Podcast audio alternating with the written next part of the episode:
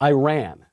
I ran so far away, right into Trump's arms. If you want me to explain this wonderful new song, check out the latest Daily Wire backstage. And I ran, I ran so far away. Join Ben Shapiro, Andrew Klavan, the God King, Jeremy Boreing, and me as we discuss the latest news with Iran, President Trump, and the best movies of the year. We will give you that and so much more. Take a listen.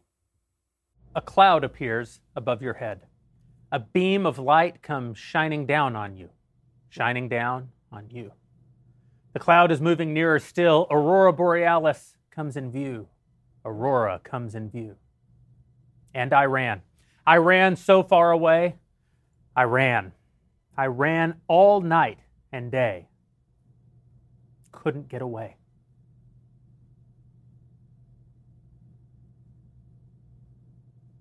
I hate this crap.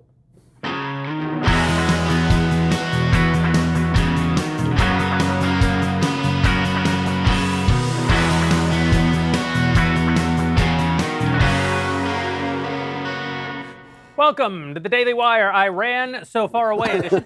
We're going to be talking about Gervais bombing Hollywood, that Covington kid, Nick Sandmann bombing CNN, and of course, all the various bombings in the Middle East, all while trying not to bomb ourselves.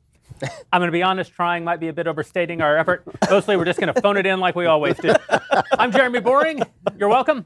I'm joined today by Andrew Klavan, Michael Knowles, Ben Shapiro, and via satellite, Elisha Krauss, the lovely. Elisha, tell the folks at home what they won.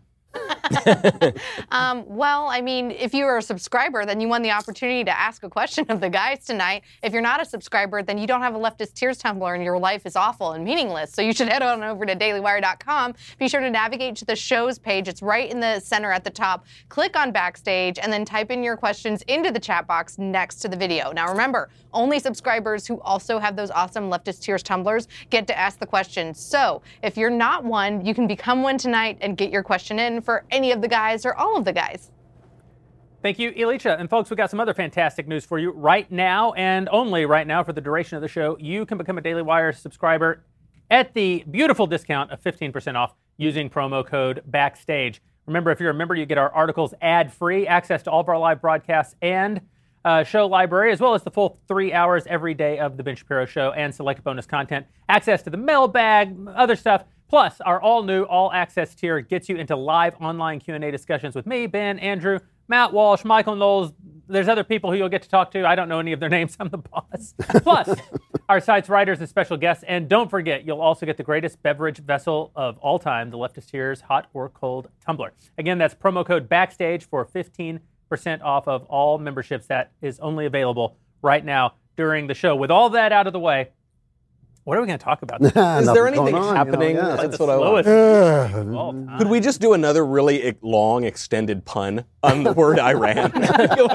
yeah, that'll, that'll play. So, this is great because we can all praise President Trump. Absolutely. Right? It is. It We're is all that, on Team it, Trump This today. is this is a major, major foreign policy victory. I mean, the best really since Osama bought it. You know. Well, it's. I I think in some ways it's, it's better than Osama buying it, only because when it comes to Osama buying it, that was the culmination of a very long war against a series of terrorists and terror groups, right. and killing Bin Laden degraded capacity, but not as much as killing Soleimani did for Iran. Absolutely. Uh, beyond that, Iran was on the upswing in, in some ways, whereas Al Qaeda was already on the downswing by the time that bin Laden was killed. And, and also, there was no division in terms of strategy about bin Laden. Like, I was always confused when people were saying, oh, it's the bravest move in the world that, that Obama said go for it. Like, what exactly would the choice have been? Like, not go for it and leave the guy alive? He's the most wanted person on planet Earth.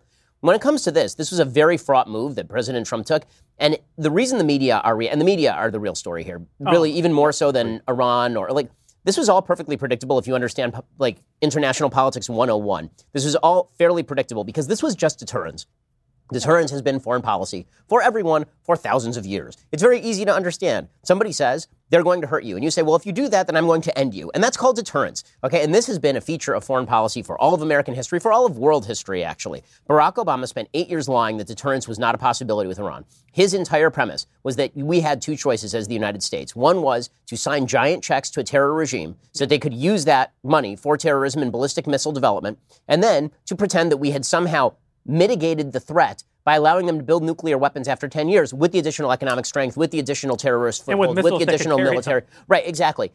or alternatively, full scale war, right? That was the lie that Obama kept telling. And they pitched that for eight years. It was either you are for our appeasement or you are for war. And they kept saying that over and over. And they're still selling, the media is still selling. But this, and this is the point. Trump came in and he said, okay, well, there's a third option that you guys are just pretending doesn't exist. And that option is called deterrence. That is, if you violate X, Y, and Z, if you violate these rules, if you cross this red line, you will get punched in the face. And you'll get punched so hard that you don't want to cross those lines anymore. And so Trump was a, what he did to Soleimani was a living rebuke to the entire framework that the media had been repeating for eight years and was pushed by the Democrats for eight I- years. I, want to jump in and just say w- one thing.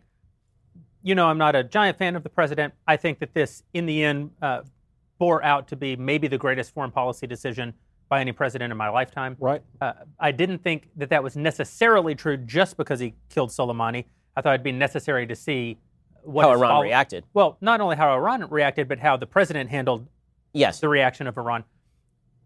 When he came to office, despite his bellicosity, Donald Trump actually believed in the Obama doctrine. All of the early tests of President Trump in terms of foreign policy, he backed down. He he's the one he as much as the Democrats was the one who would always give you this sort of false binary of well if we don't become friends with everyone we'll just be in open war. He would do this with North with Korea, North Korea very famously. And if you would criticize him him uh, snuggling up with uh, the North Koreans, that's what all of his uh, all of his Supporters would supporters say. would say, "Oh, you so you would rather us just be in nuclear war with North Korea?" And and people like us, Ben, we'd be saying, "No, there are other options." The president, uh, very tepid response to his first military crisis. He sent some cruise missiles into a uh, airfield in Syria. Absolutely did no good. Showed showed a kind of weakness and indecisiveness. This is the one time you'll ever hear me say that Drew may have a point. Because I was just about to say I disagree with everything you're saying. The president seems to have learned on the job. He's Oh, been a yeah. weak. He's been weak on uh, foreign policy. He's presented all these false binaries about you only have peace and fri you, you only have kissing ass or pe- or open war.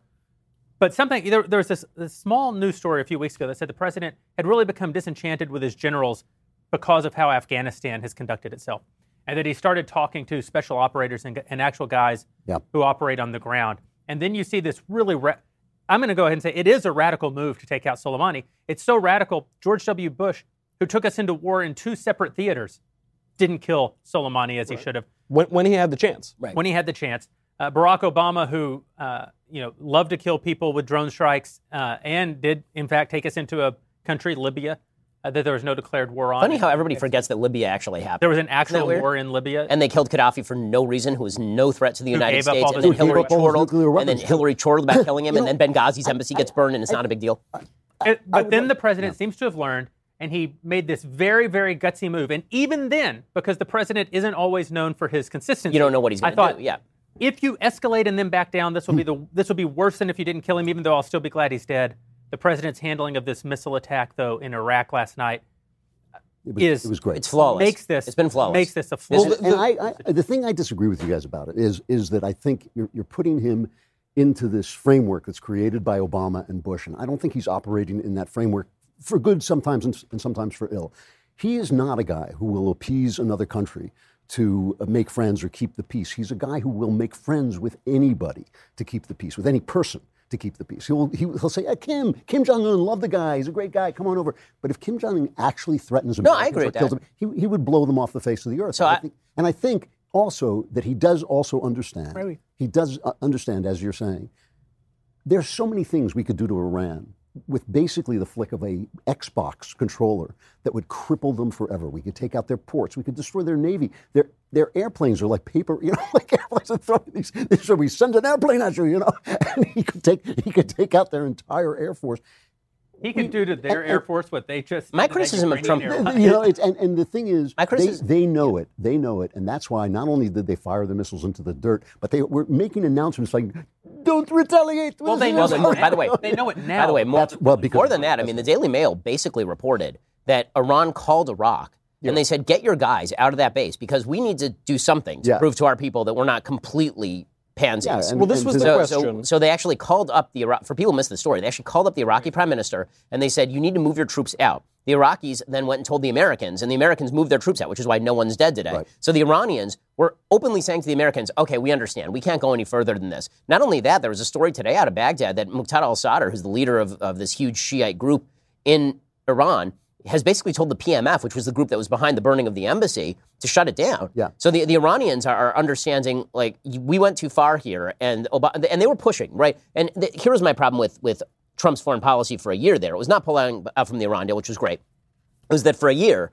the Iranians kept getting more and more and more bellicose, right? I mean, they were they were blowing up shipping in the Straits of Hormuz. They they had they had shot down an American drone. They blew up the Saudi oil facility. They were firing rockets at American bases. You know, all of this, and Trump really did nothing. That's why when people kept saying Trump desperately wants war with Iran, it's like, what what are you Trump watching? wants war What like are they, but they, they about called him. right? They called him a week before when he when he didn't respond to the drone being blown up, which I kind of agreed with him. I thought like, eh, I don't know if I want. I to certainly. I certainly didn't agree with him. Yeah. But I will agree that not since Ronald Reagan has there been a president who disdained war more than Absolutely, he died, and, and, and One- well, one- he should. you know. One reason that we didn't lose any Iraqi soldiers or U.S. soldiers in uh, the ballistic missile strike uh, of last night is because we had an early warning system. And Wow. I, I'm in awe. I, I'm in awe. you know? I'm sorry. I, You at home they, should they also- don't call you the God King for nothing. thank you. That's- You at home should also have an early warning system, and you can because of our good friends over at Ring. Ring produces uh, this terrific home security system. Everyone here at the company has it. Jay Hay, uh, our Yeah. head of production, has the best story about this. He's sound asleep in his bedroom at night. And he gets an alert on his phone because when there's motion, a knock on your door, someone walks up to your porch, or someone rings your doorbell, uh, the technology at Ring is such that it alerts you to the fact that someone's there. You could be on vacation a thousand miles away. You're still going to get a notification. You can actually communicate through your phone to the person standing at your front door. All of this is being captured by uh, video so that you have it to show the police later on.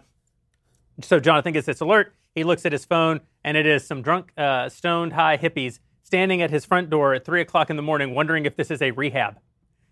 It is not a rehab. It's also the plot of Once Upon a Time in Hollywood.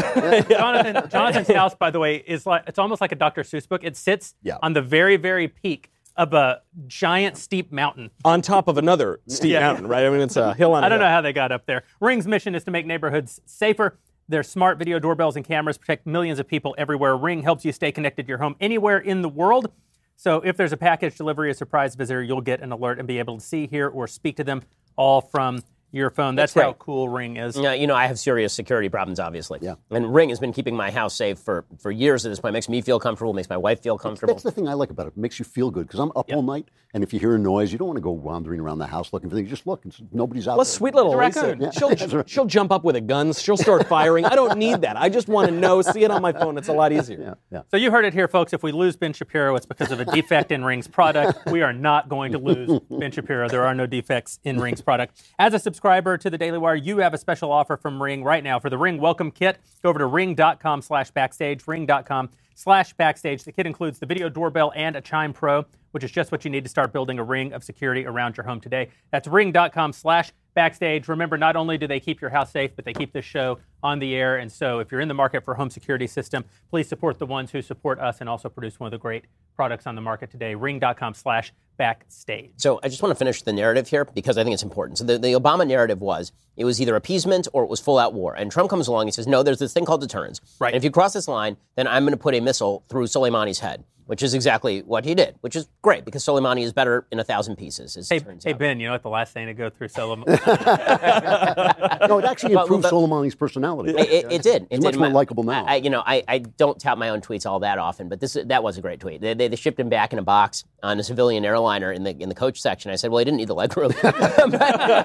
Not even Comfort Plus. But what the, but here, here's the here's the point. That was the narrative from Obama. The media repeated it dutifully for eight years. That's right. Trump came along and he wrecked the narrative for them because he showed that there was this third way. So the media have now responded by refusing to acknowledge that deterrence exists. Mm-hmm. Instead, mm-hmm. their narrative has become that Trump is a madman and the Ayatollahs are rational. Right? That- that- It's not that they were deterred; it's that they realized that they didn't really want to go to war, and Trump is crazy. And so, like, by the way, that in and of itself does acknowledge that a, deter- a deterrence took place. It's just that, right. that Trump's calculated nuttiness made the Iranians back down, supposedly. But they will do anything up to and including declaring the Ayatollahs who hang gay people from cranes, who oppress women, who spread terrorism all across the region, the, the regime that has been responsible for the deaths of tens of thousands of people, mostly Muslims in the Middle East, and people abroad, including all the way in Buenos Aires when they're bombing synagogues. Right. They, they're willing to declare those people rational actors just to avoid saying that Donald Trump backed them off their point. well, look at Well, the, it's worse than that. They actually, they actually hate Trump and us so much that they they Well, this is have Lawrence this is- O'Donnell was this rooting is a for it last legitimate night. Like question. and. Michael, Yeah, I want to get your opinion on this.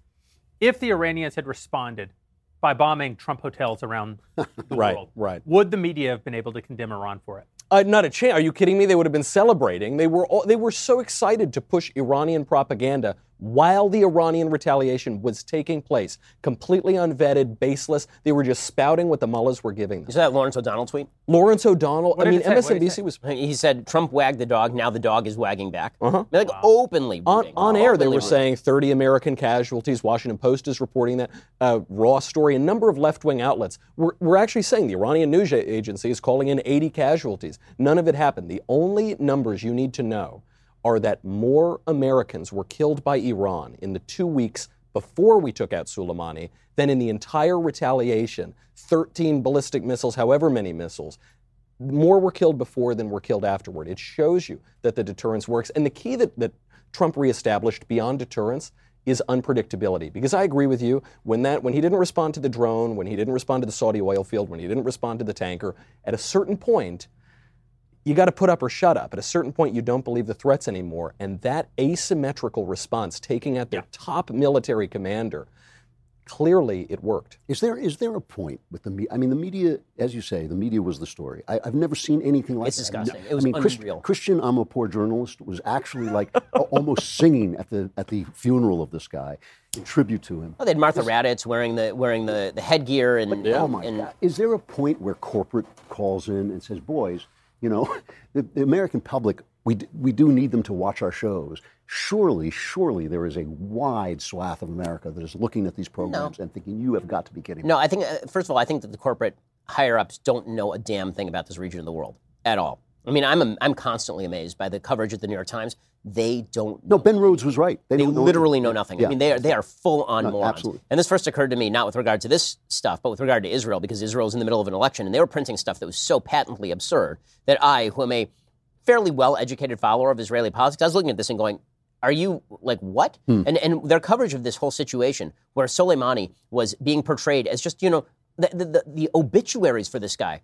Were, were glowing. Yeah. I mean, it was, he, he was honest and he was he- austere religious scholar. It was part two. I mean, they were contrasting I guess this, this former Cincinnati Bengals coach died uh, Yes, in the last yes, couple of days. that's And right. there's a headline from the Washington Post saying Sam Wyche, who made the who did the grievous grievous sin of not allowing a female reporter into the male locker room, has died. It's like, and then it thank was God Iran isn't run by Don Imus. You know, it's like, it, it is truly incredible. And so when Nikki Haley suggests that there are people who, who seem like they are rooting for Iran, you know, th- there's a fine line between rooting for Iran and just not knowing what the hell you're doing. Hmm. But I think that the there's one thing that's certainly true. They are rooting against Trump. There is no question There's- about yeah. that. And they cannot allow Trump to have the victory, and so they will rob it from him with anything possible. They will suggest that there's more. They'll root for more Iranian retaliation to come, But it's just not, to show that deterrence true of all didn't work. Chris, Christiane Amanpour does know that She does area, things. and, and she was questioning the our uh, Dec, Seth Deck. She was uh, questioning our Secretary of Defense like he was a, a perp, and then she had on a, a Irani official and was questioning her like you know. Tell us the truth now. Give us the real information. It, it was it was incredibly shameful, and I don't know. I mean, I've been calling for the media to the news media to be reformed. Obviously, it can't be reformed because of the First Amendment, but it should be forced into reform. I'm so happy about this Covington school kid uh, taking out CNN and settling with them for defamation.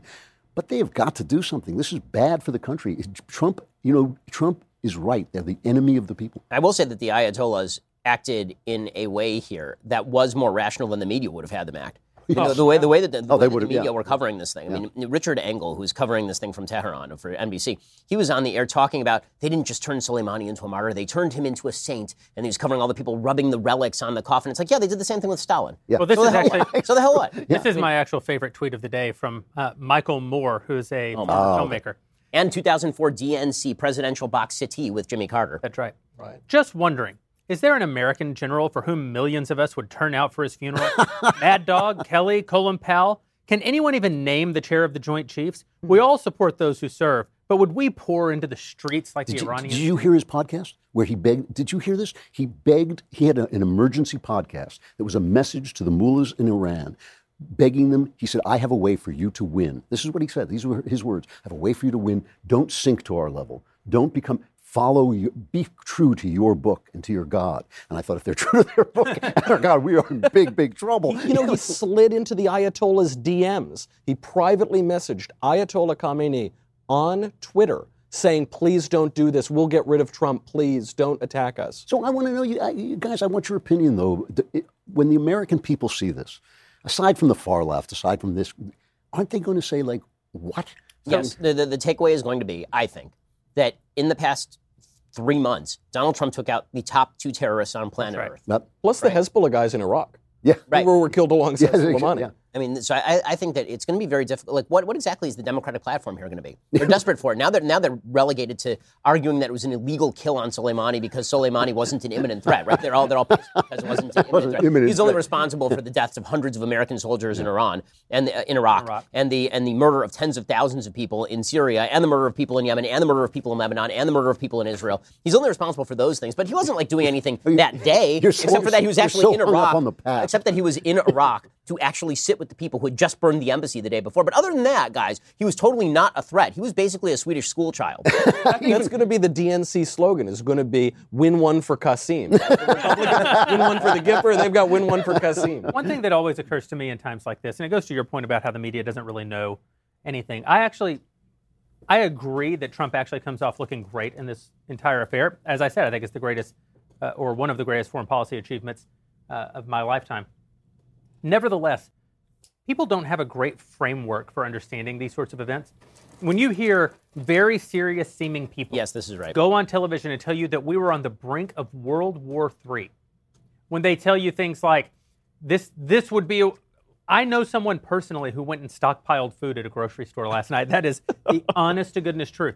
Iran does not have a weapon capable of striking America except perhaps for actual terrorist suicide bombers or something. There were people who believed World War III was upon us. People thought um, the draft was about to be. They thought the draft was about to be reinstituted. Iran would last, we know almost to the day, exactly three weeks is how long it would take our military to completely destroy the military of Iran. And we also conflate the Iraq war with the Iraq nation building and occupation. yep. People are like, oh, the, the Iraq war was a huge failure. Three weeks, we unseated the fourth or fifth largest military on the face of the planet with, with sub 100 casualties.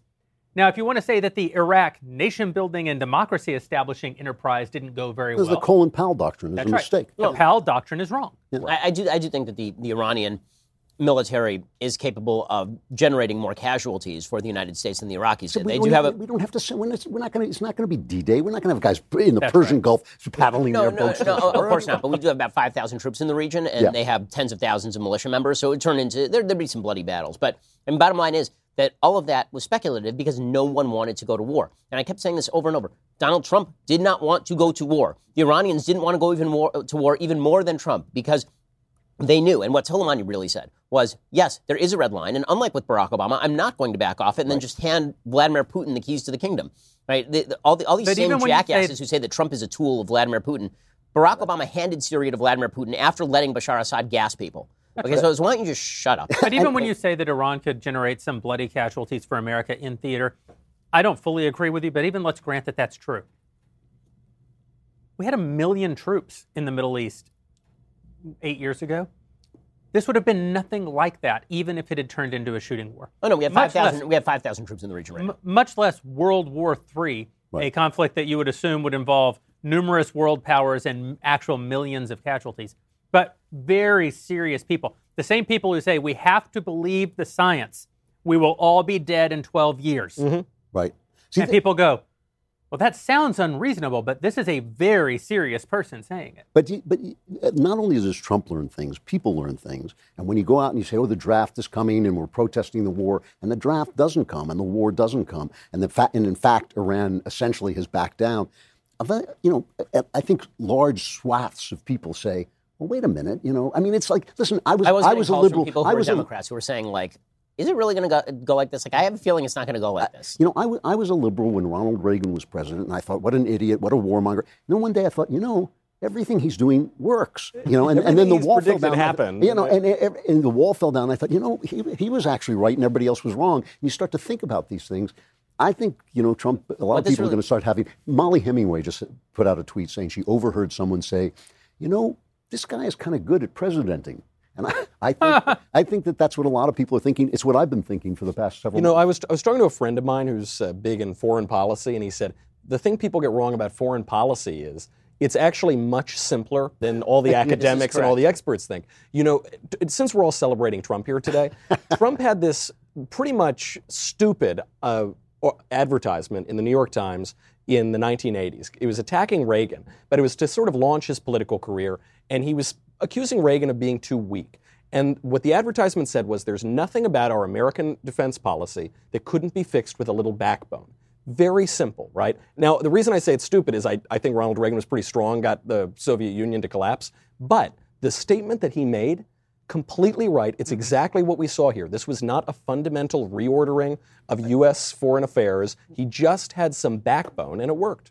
If you would like to talk to us after the show and maybe ask us some very direct questions, uh, you can come over to our new live chat feature at dailywire.com. How do you do it, Jeremy? Well, you become an all access subscriber at dailywire.com using the promo code BACKSTAGE. We'll get you 15% off, but only if you head over there right now and subscribe during uh, the duration of this show. We're going to be around for a little bit longer. And in fact, we're going to take some questions right now from existing dailywire.com uh, subscribers and members by kicking it over to Elisha. Elisha, what are people back home wanting to know? Well, back home, everybody is kind of on the same topic that, that you guys have been discussing for the first 20 minutes of the show tonight. How will the president's handling of Iran affect our relations and just everything, I think, with China, Russia, and North Korea? Well, it's certainly going to throw a scare into all three of them insofar as it shows that there are red lines. Again, with Barack Obama, there were no red lines. So you North Korea uh, is always playing the same game. The, the big difference, of course, is that they have nuclear weapons and they do have an, uh, an insane amount of ordnance that is aimed directly in the center of Seoul. So that's so that is that is a bigger problem.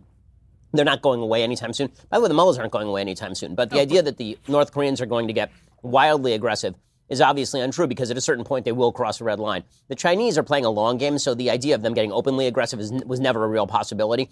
The Russians are, I, I think that they have pretty much finished with their territorial incursions under President Trump. I think that they feel like they've gotten away with about as much as they can. It's been basically quiet since the invasion of Crimea, which was several years ago at this point. I don't think they're going to get territorially aggressive.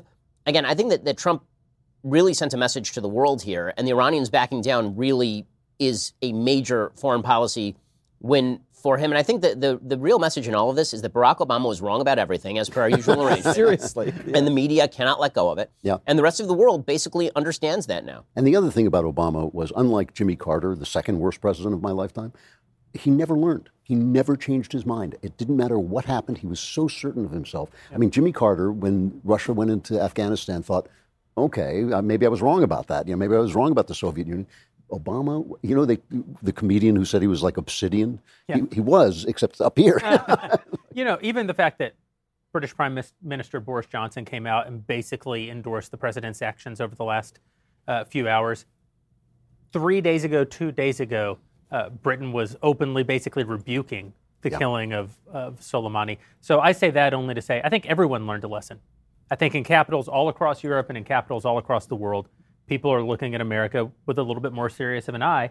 And that's something that's been missing uh, for the last decade at least, and is a very, very powerful thing for us. And it, shows, it does show the disconnect between the, the supposed importance of rhetoric and the importance of action. Yes, and- especially on stuff like this, because this was people kept saying, "Oh, he's tweeting all these nasty things to Iran." Right, but the concept is extraordinarily basic. It's the same concept that you use with your child or that kids use with each other, which is if you do this, I'm going to punch you. Right. Right. Trump. That, that's Trump's message. Right. that, that- that- it's right in his wheelhouse. And, and you know, the other thing about the, the Powell doctrine is it essentially, the Powell doctrine was that if you break it, you own it, right?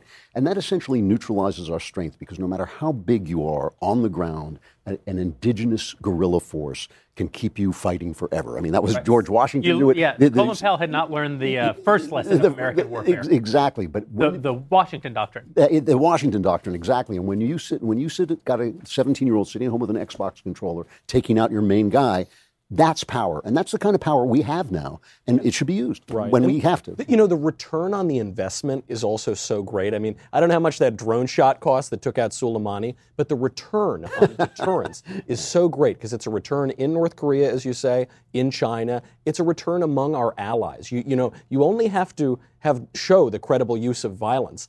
Every so often. You only that that establishes it. You only have to be unpredictable every so By often. the way, I don't Reagan, think Reagan and Thatcher at the Falklands.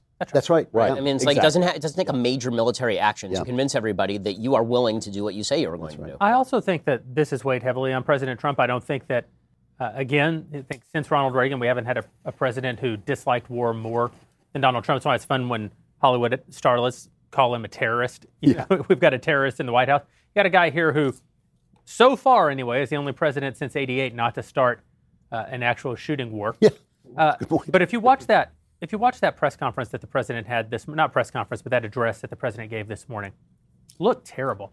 He sounded terrible. He sounded like he was sick. He looked like he hadn't Yeah, he looked like he had the days. flu or something, yeah. He was slurring uh, a few words. He, I mean, if you were a Hollywood scriptwriter, you couldn't have done better than he said. Um, uh, I want to be clear. The territorial interests of the United States. Like, no, you can't slur the word after I want to be clear. But I, t- I don't say any of that to make fun of the president, maybe just a tiny bit in good humor. But I think it's taken a toll on the guy. Sure. The guy does not like the idea of military conflict. He doesn't want to kill people. Barack Obama was down in the Situation Room bombing people from the air almost every day of his presidency. Donald Trump has been clear about this basically his entire life. He does not like war. He doesn't want to deploy. He called off a drone you, should, strike, you right? shouldn't like war, right? I mean, we don't like war. What is it good for? Absolutely It's, it's bad for children and other Elisha. flowers and whatever. Oh man, rush hour reference there? All right.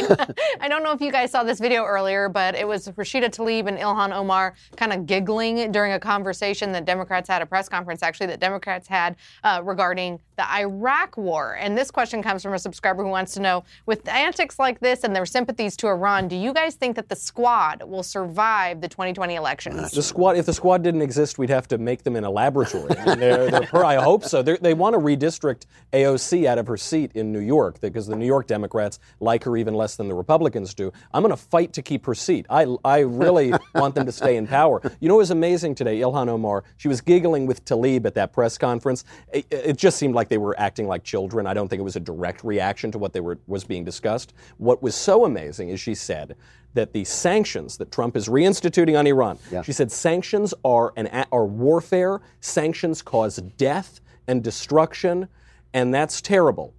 One year ago, she said. Ilhan Omar supports the boycott, divest, and sanction Israel movement. So we can't declare war on count. the Jews don't count.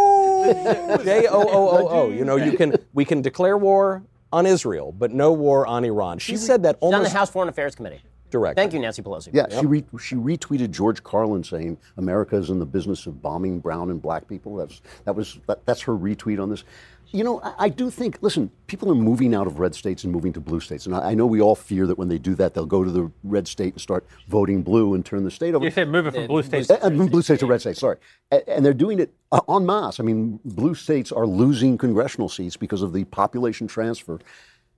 You know, people catch on to things. People are not stupid. I, you know, they, they, they do see what's going on. They do see through the press. The press is not as powerful as it used to be.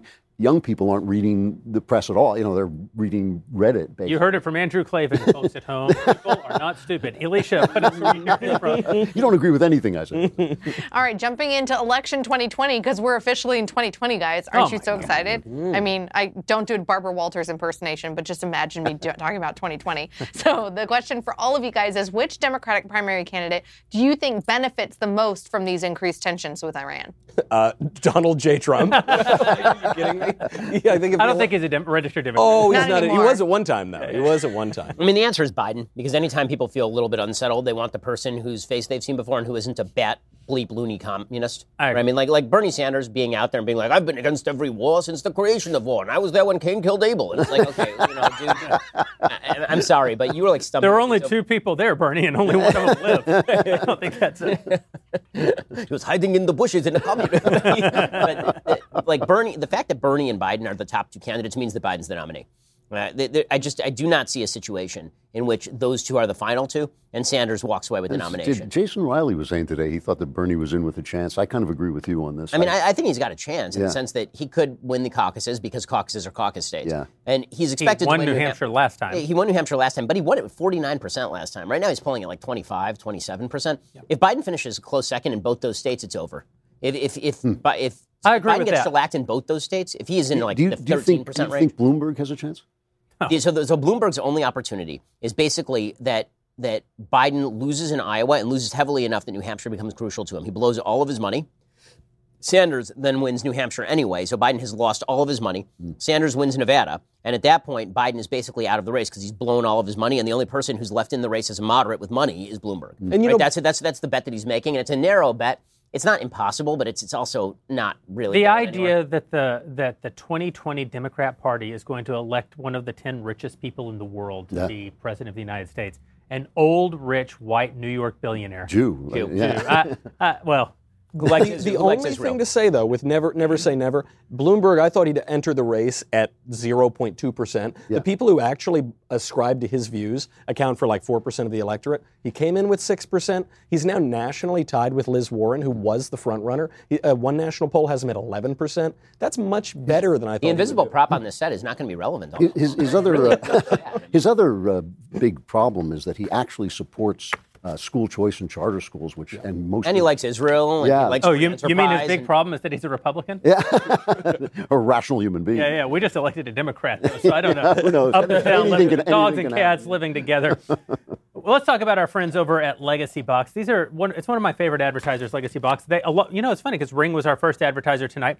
Ring and Legacy Box are like neck and neck. I don't actually know which one was our first Hmm. advertiser. They both came in at the very, very beginning of the Ben Shapiro show, back when no one else really would even talk to us. Hmm. And those two guys, along with Birch Gold, uh, made early deals with it with us that allowed us to grow the business and continue to be here today. We've also had a chance to meet the, the founders of Legacy Box. But the real reason that I love Legacy Box is because the only time in my life that I've actually been the the early adopt, ada- uh, adopter, the first person to use something like I used a Legacy Box. I had all these old photographs and tapes, uh, VHS tapes of plays that I did in high school, and I wanted to go back and watch some of them. And I had seen one ad for Legacy Box. I sought them out. I sent my stuff over, got it all back in digitized form, and now uh, to this day, I'm still able to grab those uh, those files and send them to people on special occasions. that's and, the and give them saddest this, story ever. Well, no, give, give friends from my past these memories of things that they uh, had One done. day he'll make it as an actor, guys. He's just going to keep sending out those reels. So successful in business, soon to marry into the royal family, and then I expect that I'll be a very successful actor. Not to be the Duke of Sussex. Yeah, exactly. Uh, Legacy Box is very important for preserving your memories. It's a super simple mail-in service to have all of your home movies, pictures, uh, and other traditional media digitally preserved on a thumb drive, DVD, or cloud. Legacy Box is the convenient and affordable way to convert old analog media.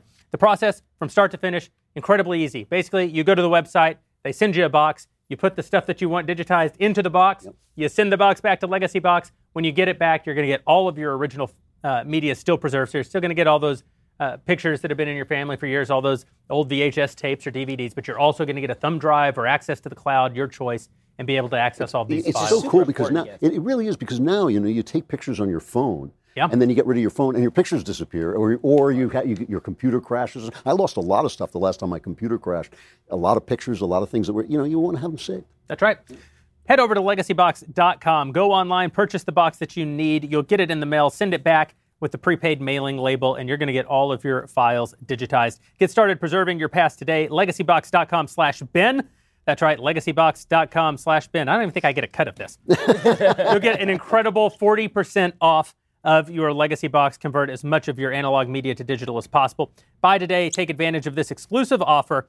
Again, that's legacybox.com slash Ben. 40% off while supplies last. Well, I mean, I, I was just thinking that, that speaking of people on camera, I thought the most important commentary on, on everything happening in Iran came from Patricia Arquette because the course. Golden Well, Globes who else? always. Ho- ho- hold on. I feel like that. Oh, eh, how, how good was Ricky Gervais? Oh, He was greatest. tremendous. Magnificent, right? Like that was that was just wonderful. We're, we're all going to be saved by comedians because they can't stand being told what not to say. that's and, right. and the but the best part about the Ricky Gervais routine was not Ricky Gervais; it was all the cutaways. Yes, The cutaways were by far the best thing. Where you would have the Tim cutaways. Cook was the classic. Oh my God! I, I actually couldn't believe that. One. that, one was, that one was spectacular. But there, there were some from like that, that woman from the Gilmore Girls when he was making the joke about Jeffrey Epstein, and she just looked like she was sucking on a lemon, and all and uh, all these various actors and actresses, he would cut, they would cut away to them, and they were so upset that anybody would dare prick this balloon of self-esteem that they And the, and the important thing was not just him telling them that they didn't know anything about politics. It was him calling them out for the massive, massive hypocrisy. Tim Cook made one of the stupidest speeches I have ever heard when he said, you know, we're going to take hate off our sites because it's the right thing to do and our conscience is sacred. I thought, you're a billionaire CEO. Shut up. You know, just make your phones and let us do the talking because we're the people. You know, what, who, at what point does a billionaire CEO decide that he is the guy in charge of what we can say? I mean, I'll say for the billionaire CEO, at least he's providing a product or service that millions of people are, are, are gaining So do access it. to. Do it. No, like that, all, all of that's good, but like Michelle Williams makes art house films that no one's ever seen. I didn't know who she was before she gave that speech. Before she killed the Hare Krishna member, took his took his garb, put it on, grabbed a plastic bag, put it on her shoulder, and then went up there and started she's talking about good killing actress. babies. This is the thing about them. They're all incredibly talented at what they do, and they should just do it. But her speech was, Yes. I had to kill a child Yes. in order to get fame and fortune. And who That's the oldest story. in the Rolls, world. come on. I yeah, right. I know. I mean, you get a little golden statue. You know, if I could get a something that I could maybe just really worship. you can't you put know? a child on your shelf. Like That's that. very You know, true. They I mean, fall off it. No- nothing says female power quite like I had to kill this baby to become an actress. Alyssa Milano said the same thing like three months ago. And you, you read about it and you think, I've read that But what was, story. what was going on with the set of Charmed? Like, Between Rose McGowan, right, who was literally like stumping for the Iranians and saying she wanted to move over there, and Alyssa Milano, who's also a kook. Like, what was going on over in Charmed? What was it's in the, the, same water? thing that goes on on every set. There is a Hollywood actually steers into. If you've ever been here and seen any of the architecture, Hollywood steers into this sort of Babylonian pagan Yep. uh, ancestry. You know that they see as sort of being. You know, this was, uh, uh, to quote Don Henley, Gomorrah by the sea. But I think to quote our friend Andrew Breitbart, this was Babylon. This was. He, he wrote just- a, a book very famously called uh, Babylon Chic. Hollywood Interrupted, Babylon Chic, right? I just I just finished Ronan Farrow's book, and I have to tell you, I, I, I was listening to it. I'm going on these hikes, and I'd go up, I'd go up, and then I'd, I'd meet my wife at the top because she's slower than I am, and then we walk down together. By the time I'd walk down, I was like frothing at the mouth with the rage, the hypocrisy. Ronan Farrow, who, you know, he was heroic in this instance. He was heroic in this instance. But he kept bringing them this stuff, and they kept saying they wouldn't even say we're not going to do this because we got pressure from Harvey Weinstein. They wouldn't even say that. All they would say is let's put pa- on pause, let's put it on the back burner. And it turned out the reason they were doing it is because they were protecting Matt Lauer, who was doing exactly the same thing right under their nose, and everybody knew it. The corruption is. is incredible in these industries and to have Gervais stand up and say, not that you shouldn't talk about it because you don't know about it, but you shouldn't talk about it because you're the worst people in the country. You work for the worst people in the country. And the guy out in the Midwest in his checked shirt who's voting for Donald Trump hasn't done those things. You know, he hasn't organized the incredible mass abuse of young women uh, and, But and this is covered it actually where I was going with the Babylon thing that they don't hear what they're actually saying. If I had to say, I had to kill my little sister to build the Daily Wire, everyone would go, well, that's maybe, maybe it wasn't worth it. Maybe that's not a good thing. Uh, but they have this Babylonian pagan mentality, and it's actually a real insight into the truth about abortion. Abortion is just paganism. Yes. It's just the belief that if you kill your children, the sky god will send rain It's and you'll get more yeah. crops. That it's a genuine belief that if we sacrifice our babies, we will be more materially successful. And so this, it's no. this explains why they hate the Jews. This is what the Jews put an end to, right? Yes, the Jews brought us monotheism. Monotheism defeated Babylonian and, paganism. it, and it stopped sacrificing your Stop the children to Baal, sacrificing yeah. of. Uh, You know, there was one. Mo- I actually have to give credit to an actor at the Golden Globes, other than Ricky Gervais, and that is Joaquin Phoenix. Yeah, I agree. Joaquin Phoenix Yes. goes up there, and he is a lefty, right? He's his whole speech was about environmentalism, how we have to save the planet. But he, in his speech, he said, "Look, guys, it's really good, you know, to have all these kind of gimmicky dinners and stuff." Maybe don't fly private everywhere. Maybe fly commercial like once every so often. Just maybe you should do something in your own life rather than just prattle on and tell everyone else what to do. Although I will say that I have Joaquin, hip, hypocrisy Joaquin Phoenix story. So I, very, very recently, I was visiting a restaurant. I won't mention which restaurant, and it was the restaurant was about to open, and Joaquin Phoenix walks in, and he's at the counter. And this is a restaurant that basically sells only meat, like it only sells meat. And he walked in, and he walked out with a box, and he, or I think he had to leave because he couldn't wait for the box or something, and he was wearing a vegan shirt. is that is it hypocrisy or is the guy just He is he care. actually hip enough to know that that's funny? Uh, maybe. I don't know. So, but I mean, he's the Joker. He just wants to burn it all down. he just wants to the way, burn- the- the the, best- world to burn. honestly, I thought that the best joke was not even that one. I thought that the best joke that Gervais told was the thing about how he was going to do an in memoriam, but there were too many white people and not on his watch. Yeah. Because because you know that that's what's going to happen at this year's Oscars, right? I, I, I just had Bret Easton Ellis on my on my show today, and we were talking about the Golden Globes, and he was saying that when it comes to the BAFTA awards, for example, all 20 nominees in all the categories are white. Yeah. Which means we're going to get another Oscar so white routine this year. How about there were just a lot of really good movies that got made, and they happen to have white people in them? Like, No, no, that's but not allowed. that's not allowed. And, and the line about the foreign press, the Hollywood foreign press being racist, that's true. I mean, that is just stone true. They, Well, the only place where you're not allowed to be a racist is, here. America. I know. That- I mean, that's actually one of the funny, uh, funny truths. Like you've talked about it before, Drew. You you can be uh, black, and of course you're just an American. If you're Right. born in America, you grew up in America, but not so much in Germany, or not so No, much. I in don't know though. Rose McGowan said that Iran is pretty progressive on these issues. so I feel I feel for poor Rose McGowan. I, uh, Harvey Weinstein actually did a number on her. Yeah. she- she's an actress. She went nuts. You know. so- Well, yeah, and and she was fairly heroic in that Yes, situation absolutely, as well, absolutely. but also still crazy. Yeah. Yeah. No. Well, It's fun, funnily enough, you don't get to abuse women just because they're crazy. If you did, we'd all be having a big party. and with that, we probably ought to check back in with Elisha over in the speaking of, room speaking of crazy women. We're going to have Elisha try to save us from ourselves. We're going to have Elisha try to save us from ourselves. If you are a Daily Wire subscriber, uh, be sure and send your questions into Elisha. She will get them to us. If you're not a Daily Wire subscriber, however, what are you waiting on? Now is the time. If you want to get 15% off of your Daily Wire membership, head over to dailywire.com right now. Use the promo code backstage because this show is called backstage. Wow. We'll give you 15% off. You will become a subscriber. You will be able to beam Elisha all of your questions. You will also be able to talk to us after the show. We have this new feature on the website that allows us to do live chats with our all access members. We're going to be able to, uh, it's almost like a Reddit AMA. You write in your questions, we write back responses. This will be the third time that we've done it following this show, and I, I love it. I think it's a great addition. It's really fun. You know, when we take the questions live, you can only fit, fit so many into the show. When all four of us are able to engage in this chat feature and really go directly to some of our um, we'll crank through 100 questions on this thing. Oh yeah, we answer at least 100 questions. So head over to dailywire.com slash backstage. Use the promo code backstage to get 15% off, but only if you do it over the next half hour during the duration of this show. That's the only way you're going to be able to get that 15% off. dailywire.com promo code backstage. Do it now because soon you will be dead.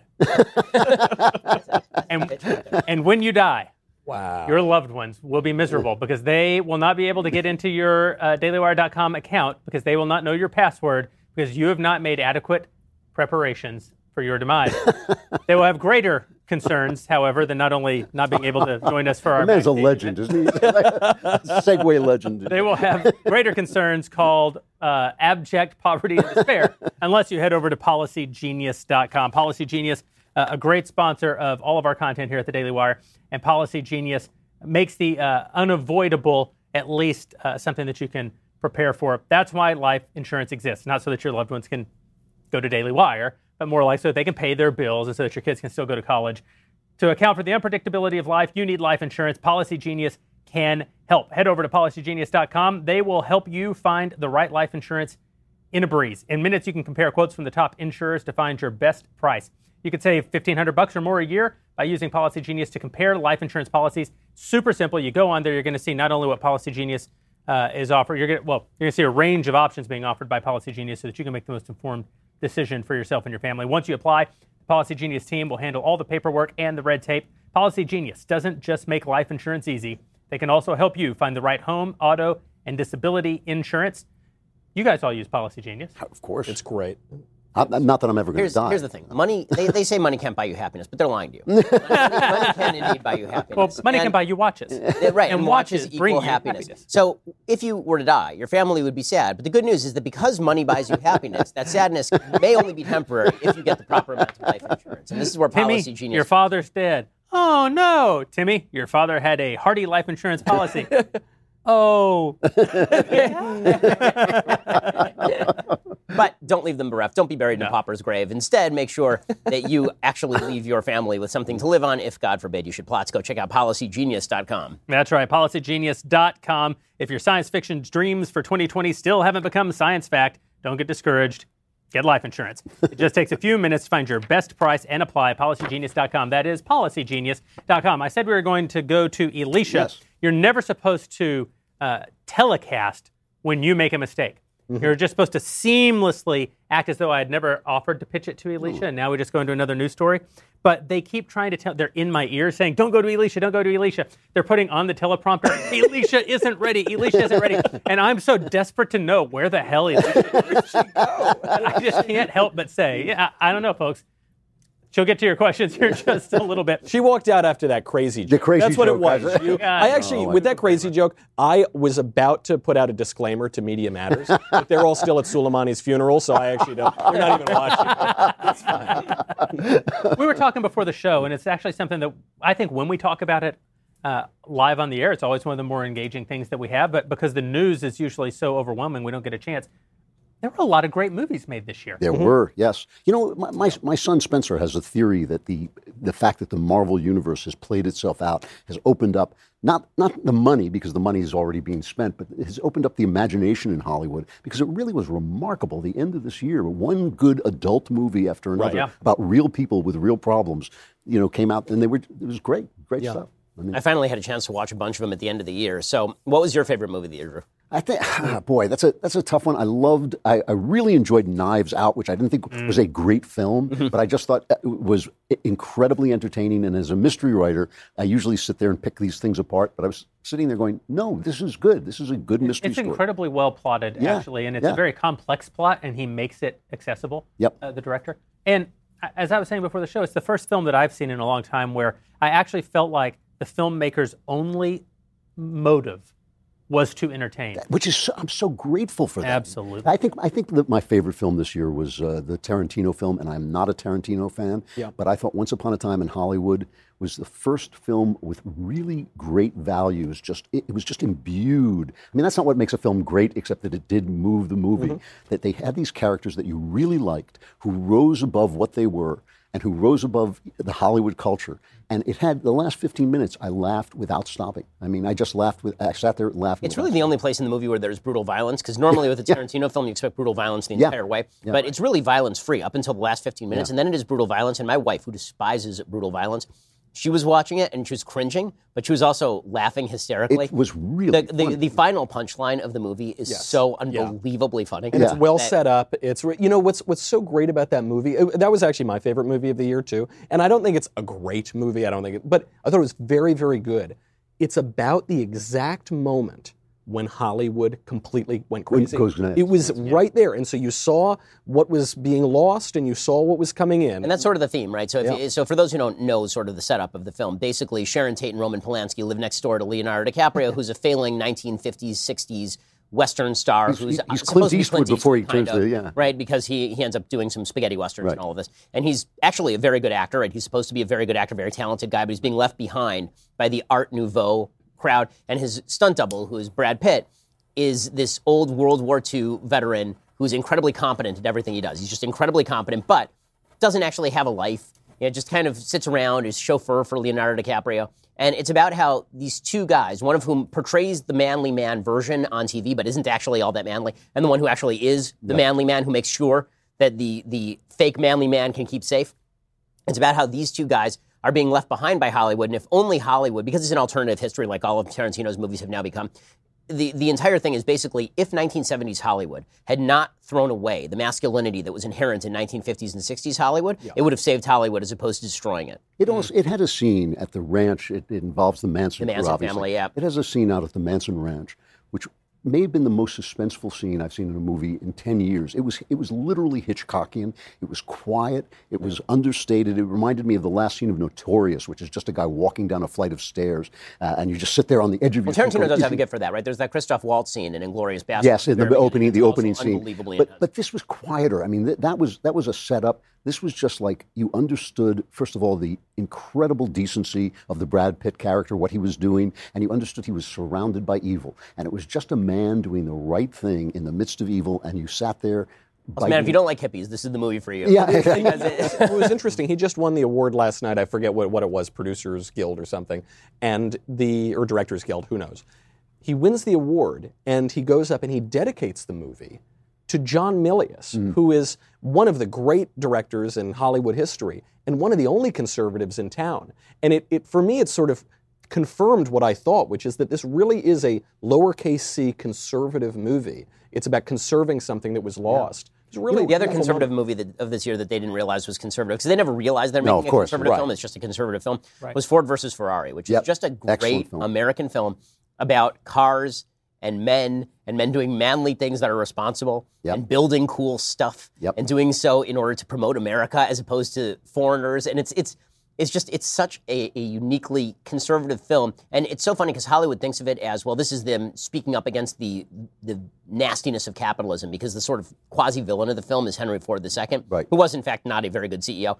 But the entire premise of the film is that it's the capitalist enterprise that gets this thing going and off the ground and allows them to build this really cool stuff. What I loved about it, though, was it was an honest. I mean, art is always a little culture critical. You know, art doesn't just celebrate a culture. It always. And what I liked about it is it showed capitalism in all its, all the good of it and all the bad of it. It showed you how corporate society can crush individuals and not let them do what they can do best. But it also showed you how the competition that it uh, inspires builds things that are wonderful. You know, and it, it was it was really honest. It was an honest film. I, I thought I thought it was quite wonderful, and that and both of those movies you should see in the theater. You know, Uh, and, and 1917 I've seen. Yeah, I've also, seen that, uh, Which, yeah. which was I saw an early an early uh, showing, and Yeah. it's it's great.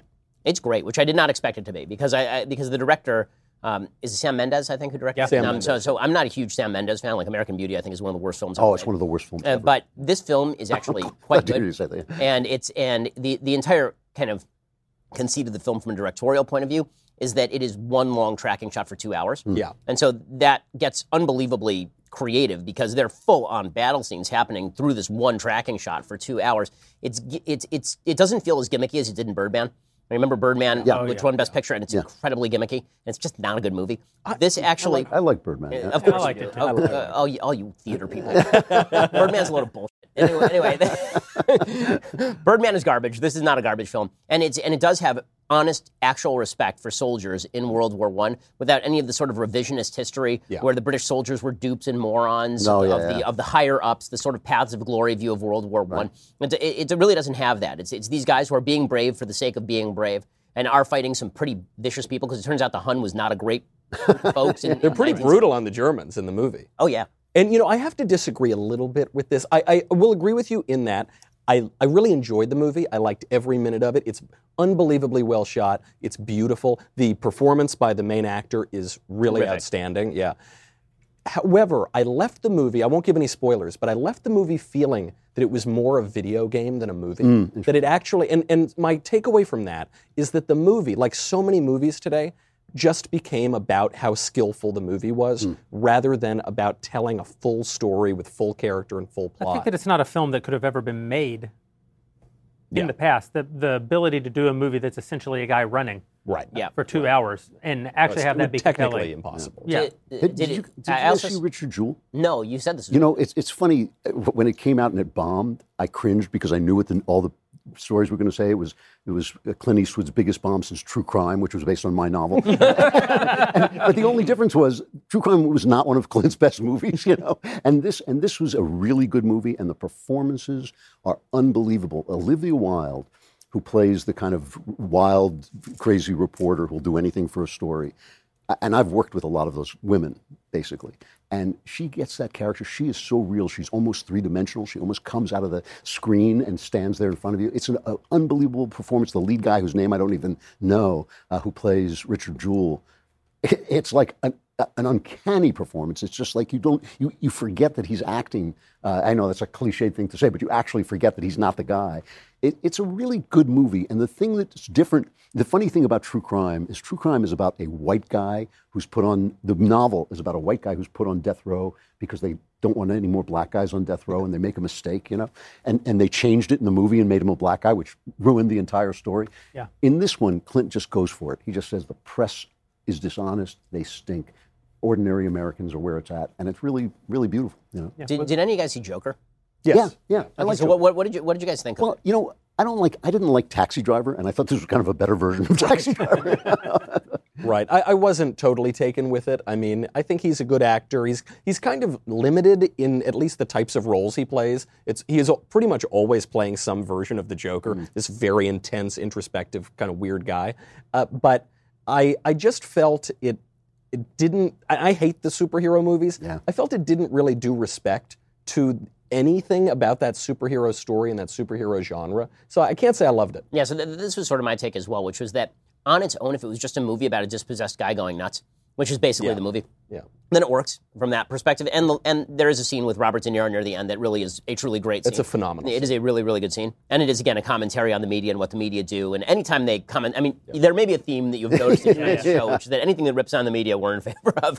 But, the, but my, my biggest problem with the film is that because the Joker is a Batman character, the entire question is does he provide a worthy rival to Batman? Mm. For me, as a fan of the Batman series. And so Heath Ledger, obviously, his character is insanely clever. He's pre planning everything. He's always three steps ahead. So the fact that Batman has a hard time handling him makes a lot of sense. In this movie, basically, the Joker is a loser with severe mental illness who sort of lucks into these plots.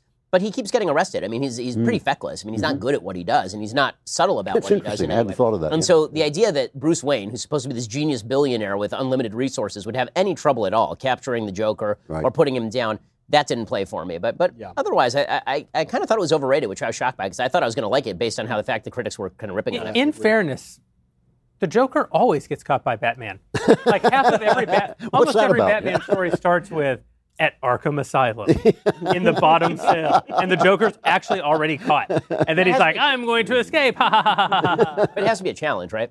Right. And so I, I, I I talk about a conservative film, though. I mean, that film took, basically took place in the New York of the 70s and 80s. Right. It's the in, indication of its corruption is the porno uh, films being shown all over the place, and Right. and basically the Joker is an anti-capitalist, and Right. they and they show Bruce Bruce Wayne's father, I guess it dad, They show Thomas, him as yeah. kind of a jerk, but still, I mean, but he's not wrong. He's not he's wrong. a jerk, but he's not wrong. Yeah, exactly. Right, exactly. and I he's And not really unfair or unjust. He's yeah. right.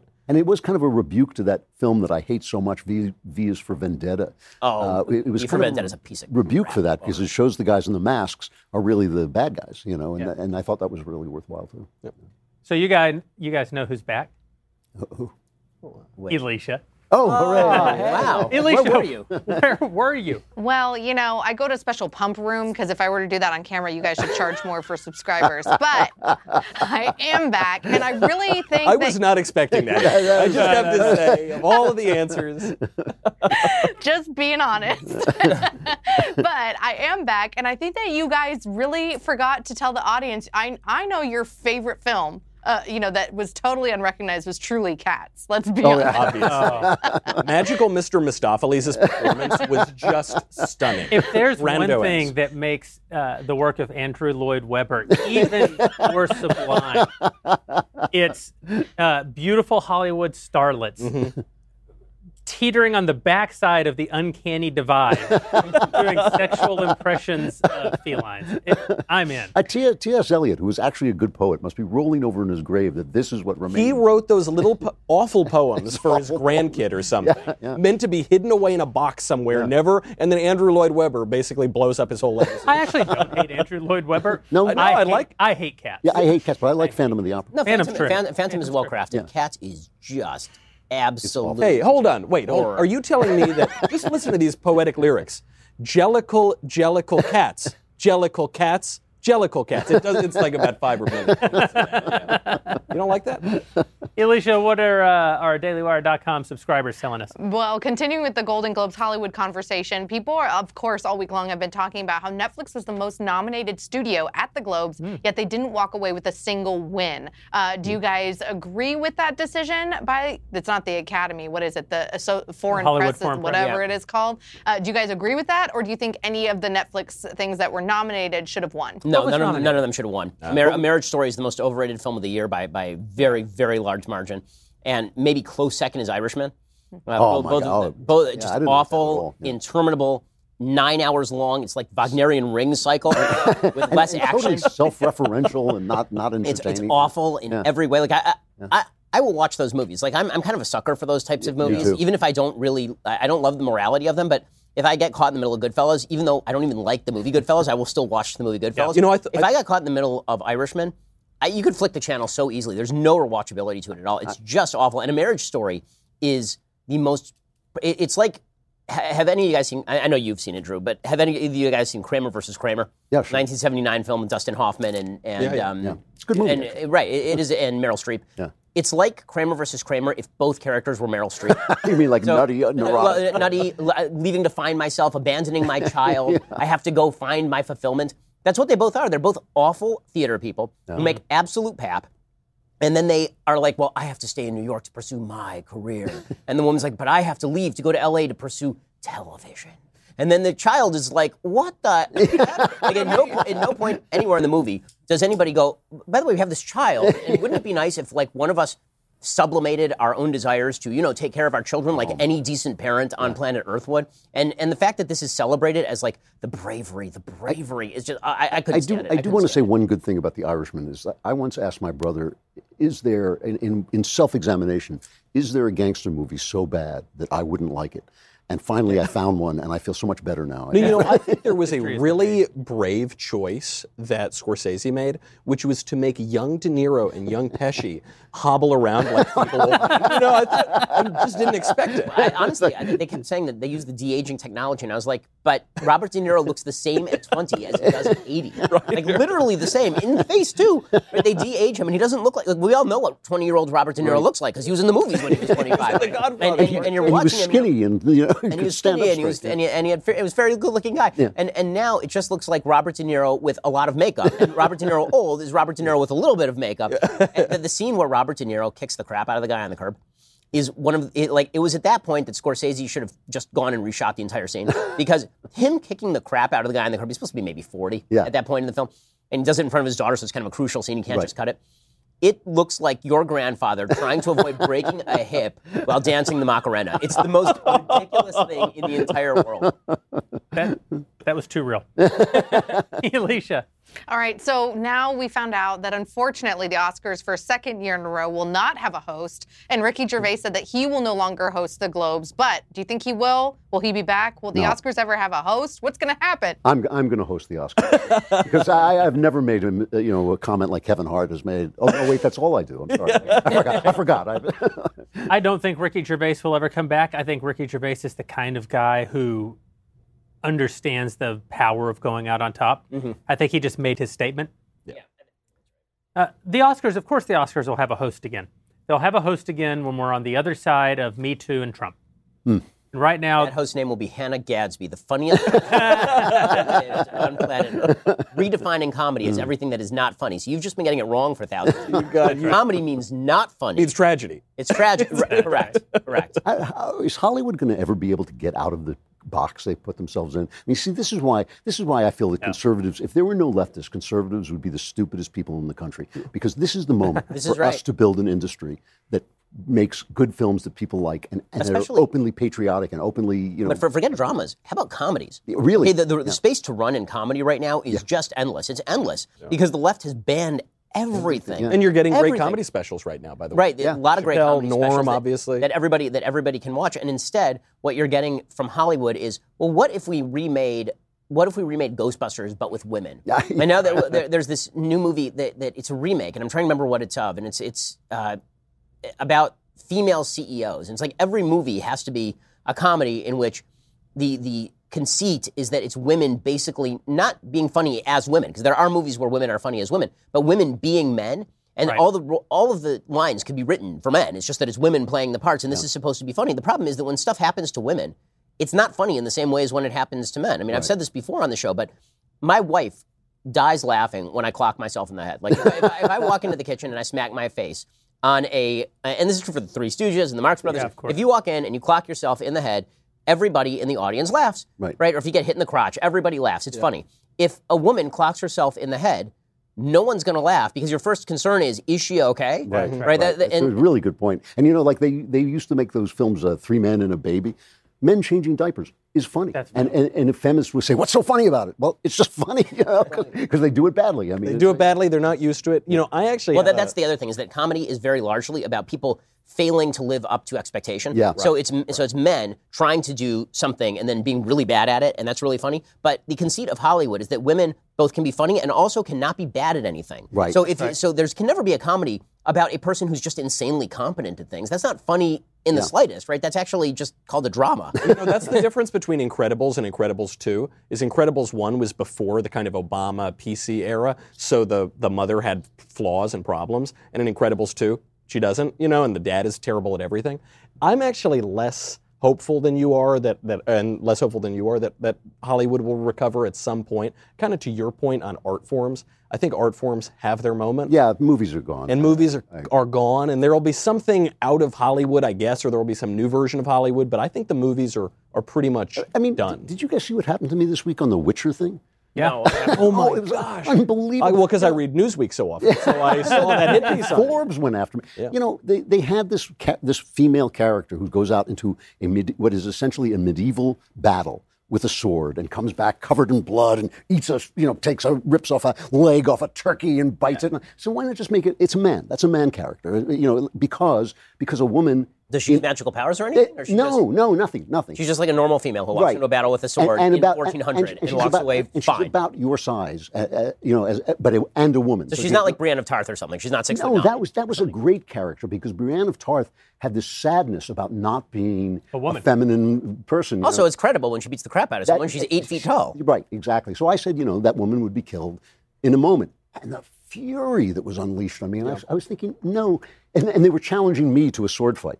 And I said, you know, if you're in a medieval sword fight, you're not going to be fighting a 65 year old scribe. You're going to fight another warrior who's twice your size. And I just thought, like, why, why do we have to lie? You know, I mean, there's so many powerful women characters, so many ways to make women admirable and respectable and, mm-hmm. and, and make you care about them. S characters, when you watch the movie The Ring, the fact that she has a man who does all the heavy lifting for her makes you re- uh, admire her courage because she's going into a place where she can't really fight like a man can, and you just that you're worried for her. Also, by the way, in real life, the stuff that women do that's really courageous is just as courageous as the stuff that men do. It's just different stuff. That's right. Yeah. But Like, this, this but this so comes back. But this comes back to the fact that when very serious people say very serious things, people believe it. There are Mm-hmm. people in our company. I've had these conversations with some of the young men who work for us in this company who don't know what is just simple fact that men are stronger physically than women. on average. On right? average. And, Of course, like, we always always- have to there's add on- always exceptions, Of course, but you have to say on average that people aren't morons. What he means is on average, obviously. Yes, Brienne of Tarth is stronger than the scrawny five foot three guy. Like, come on. And that, that's always their answer. Well, here's a woman who's strong. You think like, I, you know, I is get that? it. but- Yeah, look at Joan of Arc.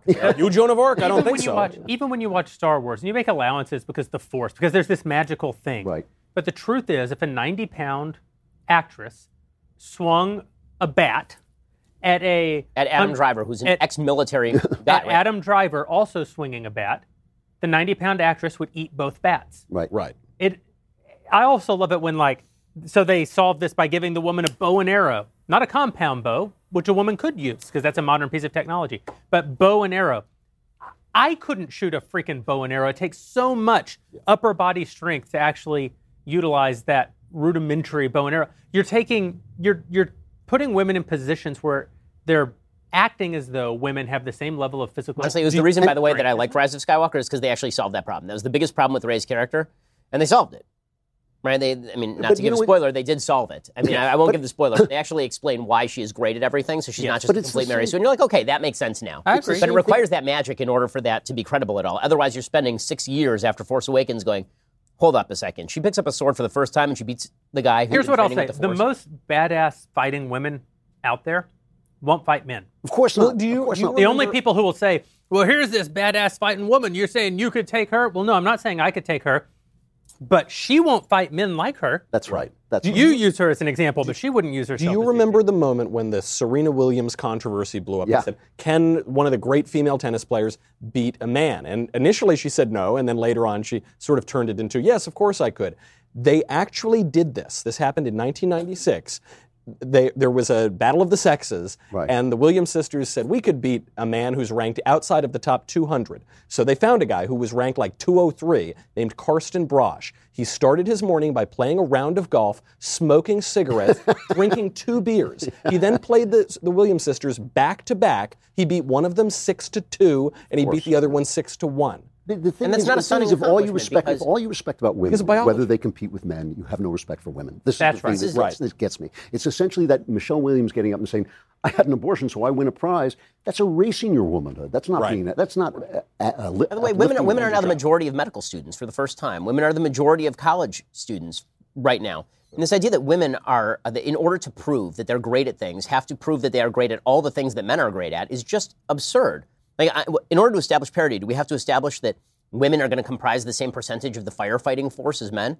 Or can we just be happy that women are the majority of doctors? Like, what, like, what, what is the problem here? I'm, I'm happy that women are the majority of women. I think that that's. but not for long.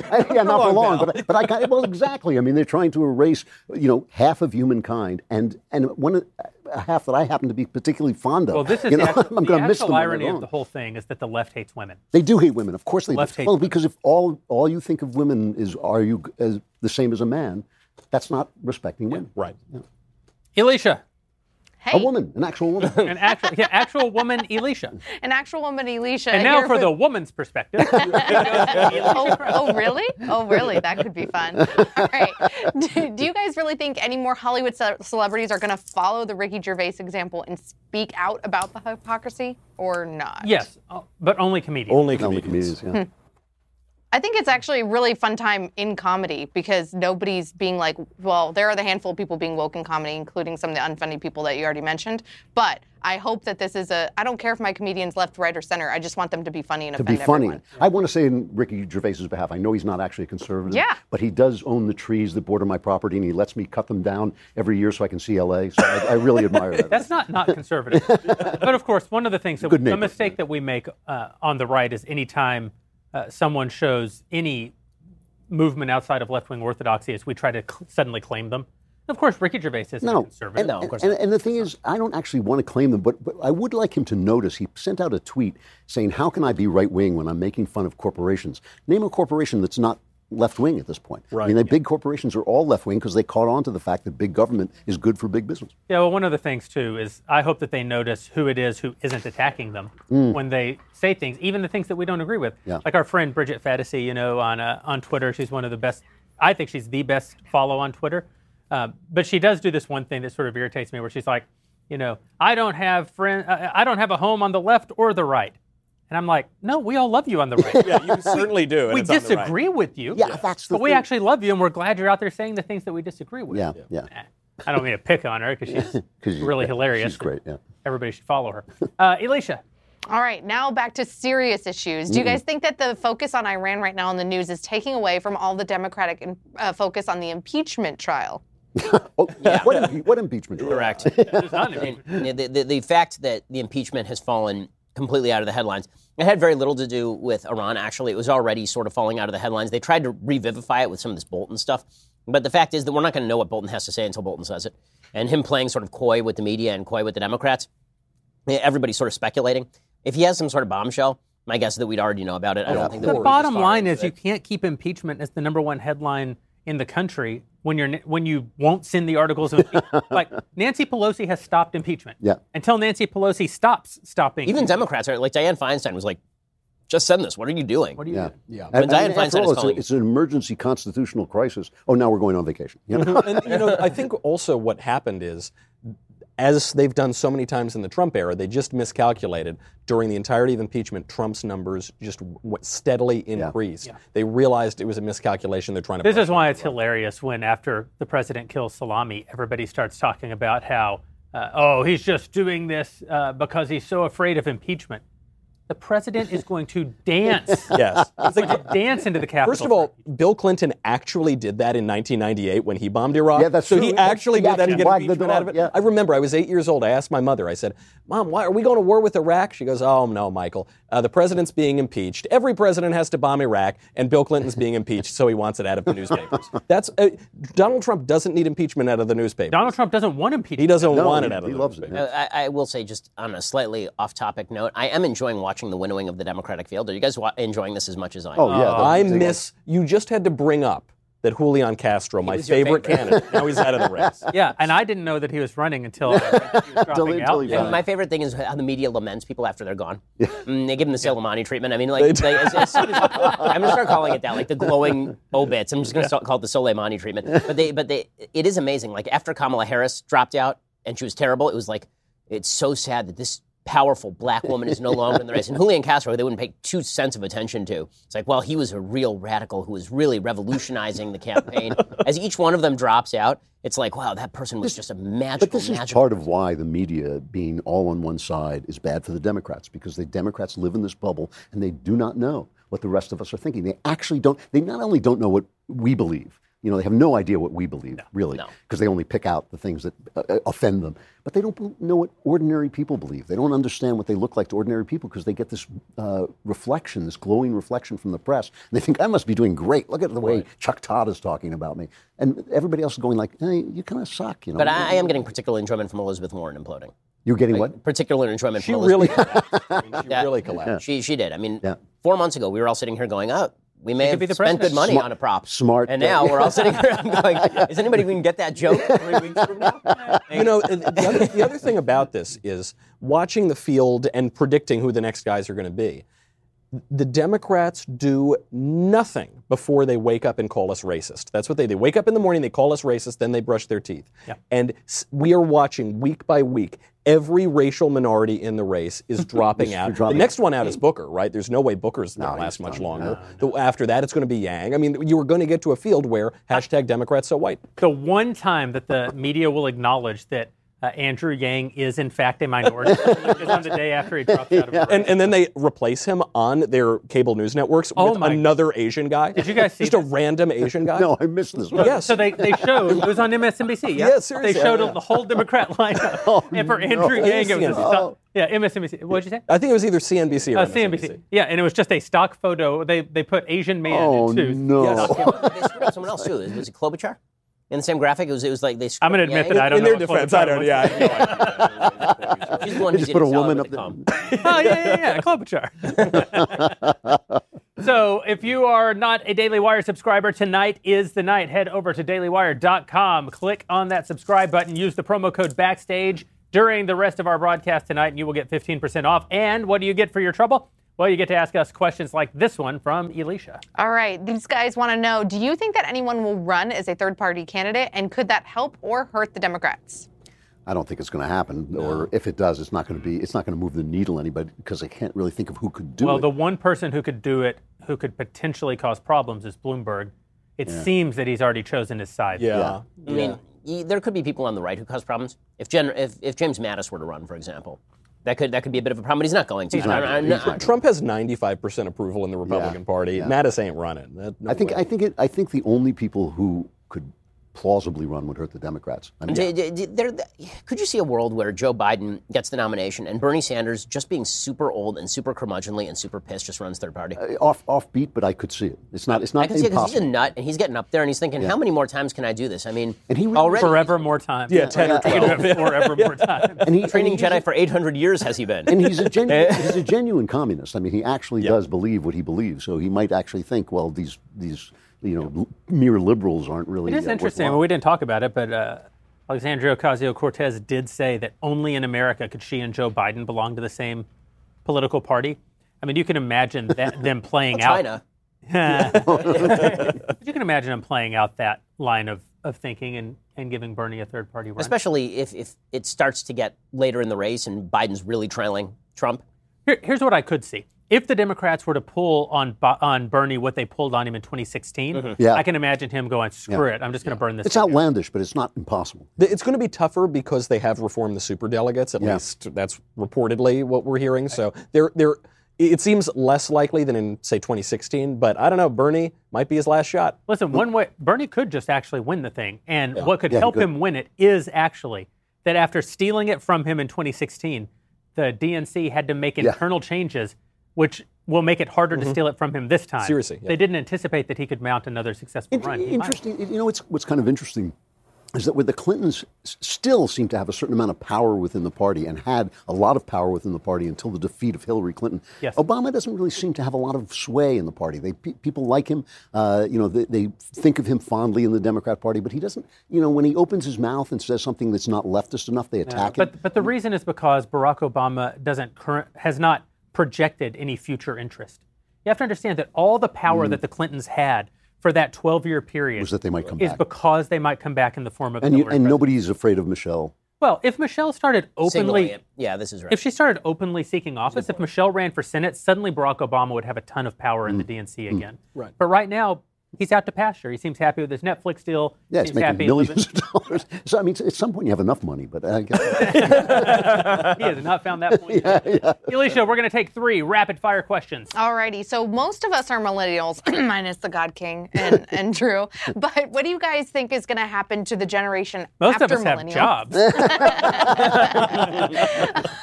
But what do you guys think is going to happen to the generation after us millennials, especially with all this talk of gender, for, you know, conformity and LGBTQ things I- that are being taught in schools, et cetera? I think that the uh, generation that proceeds the millennials are actually a, a riper target for us. The, the hope lies in the Zoomers. The hope, there is the no hope is in the question. Yep. They grew up in this uh, sort of leftist monopoly on thought, and they seem to be pushing back.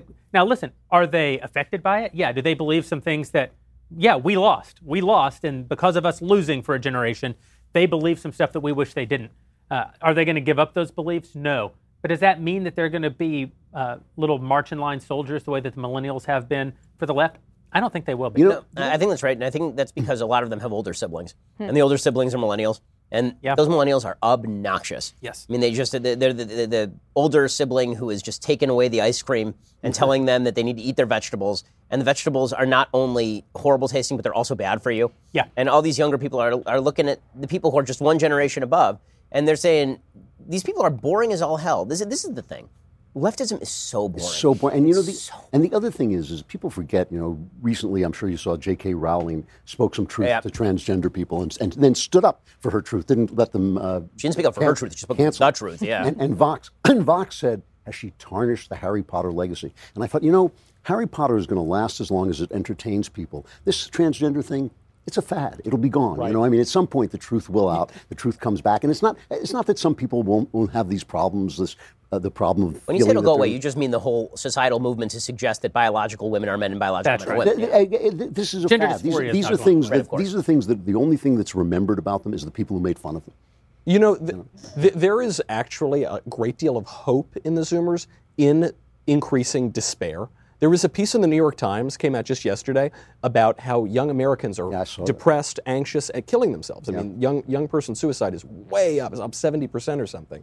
And th- what I mean by that actually being a sign of sort of hope, ultimately, even though it's right now it's very damaging, very painful, is because this is a wide cultural phenomenon. It's not merely a, a pharmaceutical or a psychological one. It is a cultural phenomenon that's happening. And you have a whole generation that has grown up with the totalizing idea of secular liberalism. Yeah. And, and they're, they're not just seeing, ah, the economy's not doing well, ah, the tax rates. Ah. They're actually feeling a, a deep personal pain that is wrought by this culture. And I think they're, they're waking up pretty clearly and saying, something here is broken, something's rotten, we need a new way. That was number one. Elisha, give us number two. All right, here's a fun question. Do you guys listen to music while you read, or do you read in mm. silence? I, I, I read in silence. I when I listen to music, I actually like to listen to music. I rarely have it on in the background, and I love to read, so I'm I read quietly by myself. I read in silence, but I write with music. Really? Yeah. I can't do that because the rhythms get in my head. Well, I mean, I, it depends what kind of music you're listening Yeah. to. If you're listening to something that is very regular, you can't listen to Beethoven Mm. while you're writing. You can listen to early Wu-Tang. Mozart and Bach. So Ba- Bach you can do it because it's very rhythmic, so it's just very, very regular. So it's Yeah. perpetual motion. I Uh, and almost, I almost find- exclusively write to Bach. yeah. It, I do. And I really? throw on the Goldberg variations and write a screenplay. I, I cannot write and have music on because the the rhythms of the music get into my head. If it's take if it's Flava Flav or Public Enemy, then I can write to it. But if it's classical, I you can't. absolutely can't have anything with lyrics. Right. no, that'll they're, totally they're not. yeah. That was two. What is three? I, um, so no Lizzo or Nicki Minaj for y'all when you're writing those screenplays. Or any other time. Okay. All right. Final Who are those question people? is: What do you think that the odds are Later, of Baroque. Republicans taking back the House in 2020? What are the odds of the Republicans taking back the House in 2020? How many how many uh, seats need to turn, Ben? Uh, well, let's see. The the Democrat they'd have to pick up 20 seats, something like that. It's- Fif- yeah, 15 not- to 20 it's not, seats. It's not that many. Yeah. 15 to 20 seats. Uh, it depends. I mean, if, if Trump were to win a sweeping victory, then of course they would take back the Yeah, House. yeah. I think that the the likelihood right now, if you had to put money on the 2020 election, I think there's a very high likelihood that what you actually see is a pretty close repeat of the 2016 election, namely that Trump loses the popular vote but wins the Electoral College. The reason I say that is because every Democrat in California and New York will vote, and there are lots of them. Yeah. But it doesn't matter how many of them vote in California and New York because they won all those votes last time, so that doesn't matter. I think that Trump has a good shot of winning all the swing states. The problem with that, of course, is that there are congressional seats in all of those states, in New York and in California, and it seems unlikely to me that a lot of those congressional suites are, uh, seats are going to swing back to Trump. I think that the, the highest likelihood is, th- is that after 2020, and again, who the, who the hell knows? I mean, I lost a bunch of money on 2016, but my, my, my best guess would be that Trump win at this point. Trump wins re-election.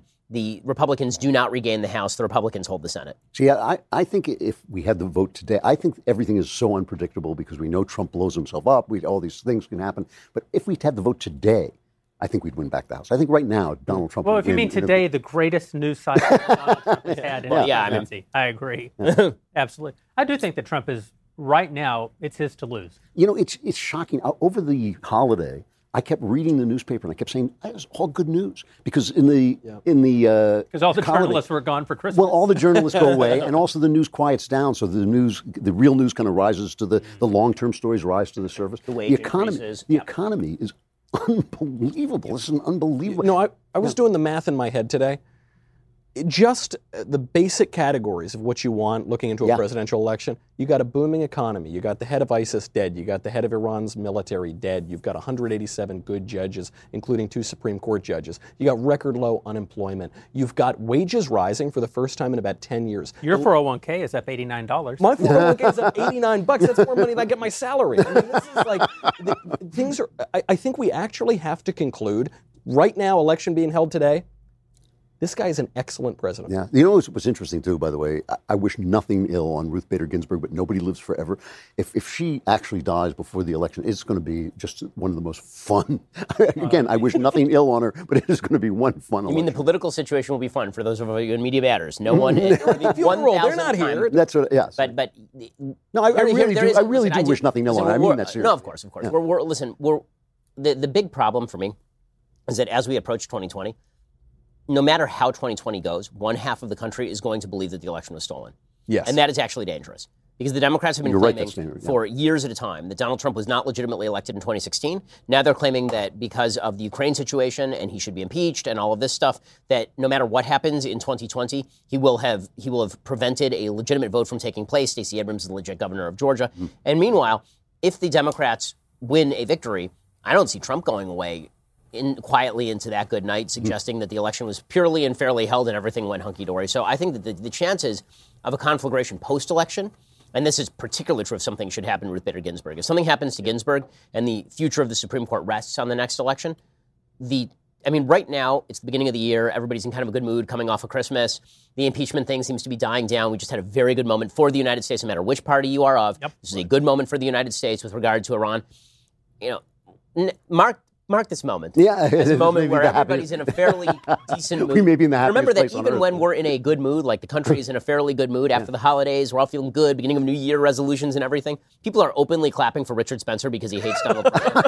so, so wait for six months before we start getting to. Uh, you have getting- to. You have to admit this speaks well of Trump that Richard Spencer hates him. I mean, that really does because he's. Yeah, yeah. I've been waiting for four years. I had to finally get You know, it's this- hard to get a smile out of this. This guy. is the point. You know, when, when it was like the the Ilhan Omar logic. She didn't realize that in going after the Iran sanctions, she was openly declaring war on Israel. Joy Behar didn't realize that in celebrating Richard Spencer divorcing himself from Trump, she was allying herself with Richard And then tomorrow she'll be like, "Oh, Charlottesville, Charlottesville." Like yesterday, you were literally. it's it, it is. they're- I do they're wanna- good I do on want to both sound sides, one Ben. cautionary note, and that is, you're right. Economy, all, all the you just outlined terrific foreign policy victories, uh, victory over uh, ISIS, victory over Soleimani. When Barack Obama won re-election, all of those statistics that you just cited were inverted. If you look back at any historic election in the 20th century, Barack Obama should not have won. The misery index was The misery index was very high. The economic recovery very stalled at that point. Obamacare huge, so unpopular that Scott Brown won Teddy Kennedy's seat in Massachusetts. right. Uh, and yet, Obama easily won re-election, and it is because of this thing. That, Drew, this is a conversation you and I have been having sometimes with reasonable voices, and With louder, reasonable. louder, voices. louder, reasonable voices. when a country is as prosperous and as peaceful as this country, when people have it this good, when the number one uh, health epidemic among the desperately poor is obesity, when you have when you have the kind of society we have now, which has only rarely existed in all of human history, reality isn't always the determining factor. People's perception. Why is it that we have things as good as we've ever had them in this country, and yet most people feel like we're on the brink of, the, of a civil war? Why is it that we have thing, we've never had anything better? People are killing themselves in record numbers. It's because some things are not as easy to quantify as the economic index or the job index. Right. ma- Material goods are not everything. Yeah. There, there is a spiritual component and there is a perception component. And when you have the very serious people who control almost every facet of popular uh, communication and information distribution, constantly telling you that this is the worst it's ever been, that we're the worst place at the worst point of time, it has a deleterious effect. I mean, the, today's a perfect example of this. Our, like, I will be fascinated to see what the polls say about how this Iran thing went, mm-hmm. Yeah. because the Yeah. obvious truth of the situation is that this is a huge win mm. for the United States. It's a huge win for Trump. Mm. that is obviously 100% true. But I would not be surprised if at least half the American people believe that we've just narrowly averted World War III Yeah, it's here. possible. I have to say, in Ford versus Ferrari, there's a scene where the two guys get in a fight with each other, and they're fighting, and the guy picks up a soup can to hit him in the head, and then realizes it's his friend, so instead he hits him in the head with a bag of potato chips. Reminded me of you and me arguing. well, I want to thank everybody for tuning in tonight to our Daily Wire backstage. Especially thank everyone who went over to dailywire.com and clicked subscribe uh, and got that 15% off promo. Thanks to Elisha and everyone who got in questions for us tonight. Thanks to you guys, most of you. And if you are a subscriber, please log in now and join us. We'll be over in that chat room uh, for our all access subscribers uh, within the next five minutes. Taking, I- I'll bet we take 100 questions. So we'd love to hear your question. Please get in here uh, visit with us uh, in the in the uh, chat room and join us for. We're going to be back together a little sooner than usual because on February 3rd we have the Iowa caucuses. The very next day, on February 4th, we will be broadcasting live for the President's State of the Union. we can only pray. We can only my pray that the impeachment saga has My not fav- yet been My two resolved. favorite things at once: the State of the Union and a Daily Wire backstage. I cannot wait. but you've got to admit, if the pre- if they have not resolved impeachment and the president has won't to have. walk into a oh, building yeah. and face down people who are actively impeaching him, it will be the greatest. Show. It will be on fun. earth. It will be fun. Yeah. yeah. This is a fun presidency. There's no question about it. He's having a good time. Thanks, everybody. hey, you guys want to go out on a fake laugh? Yes.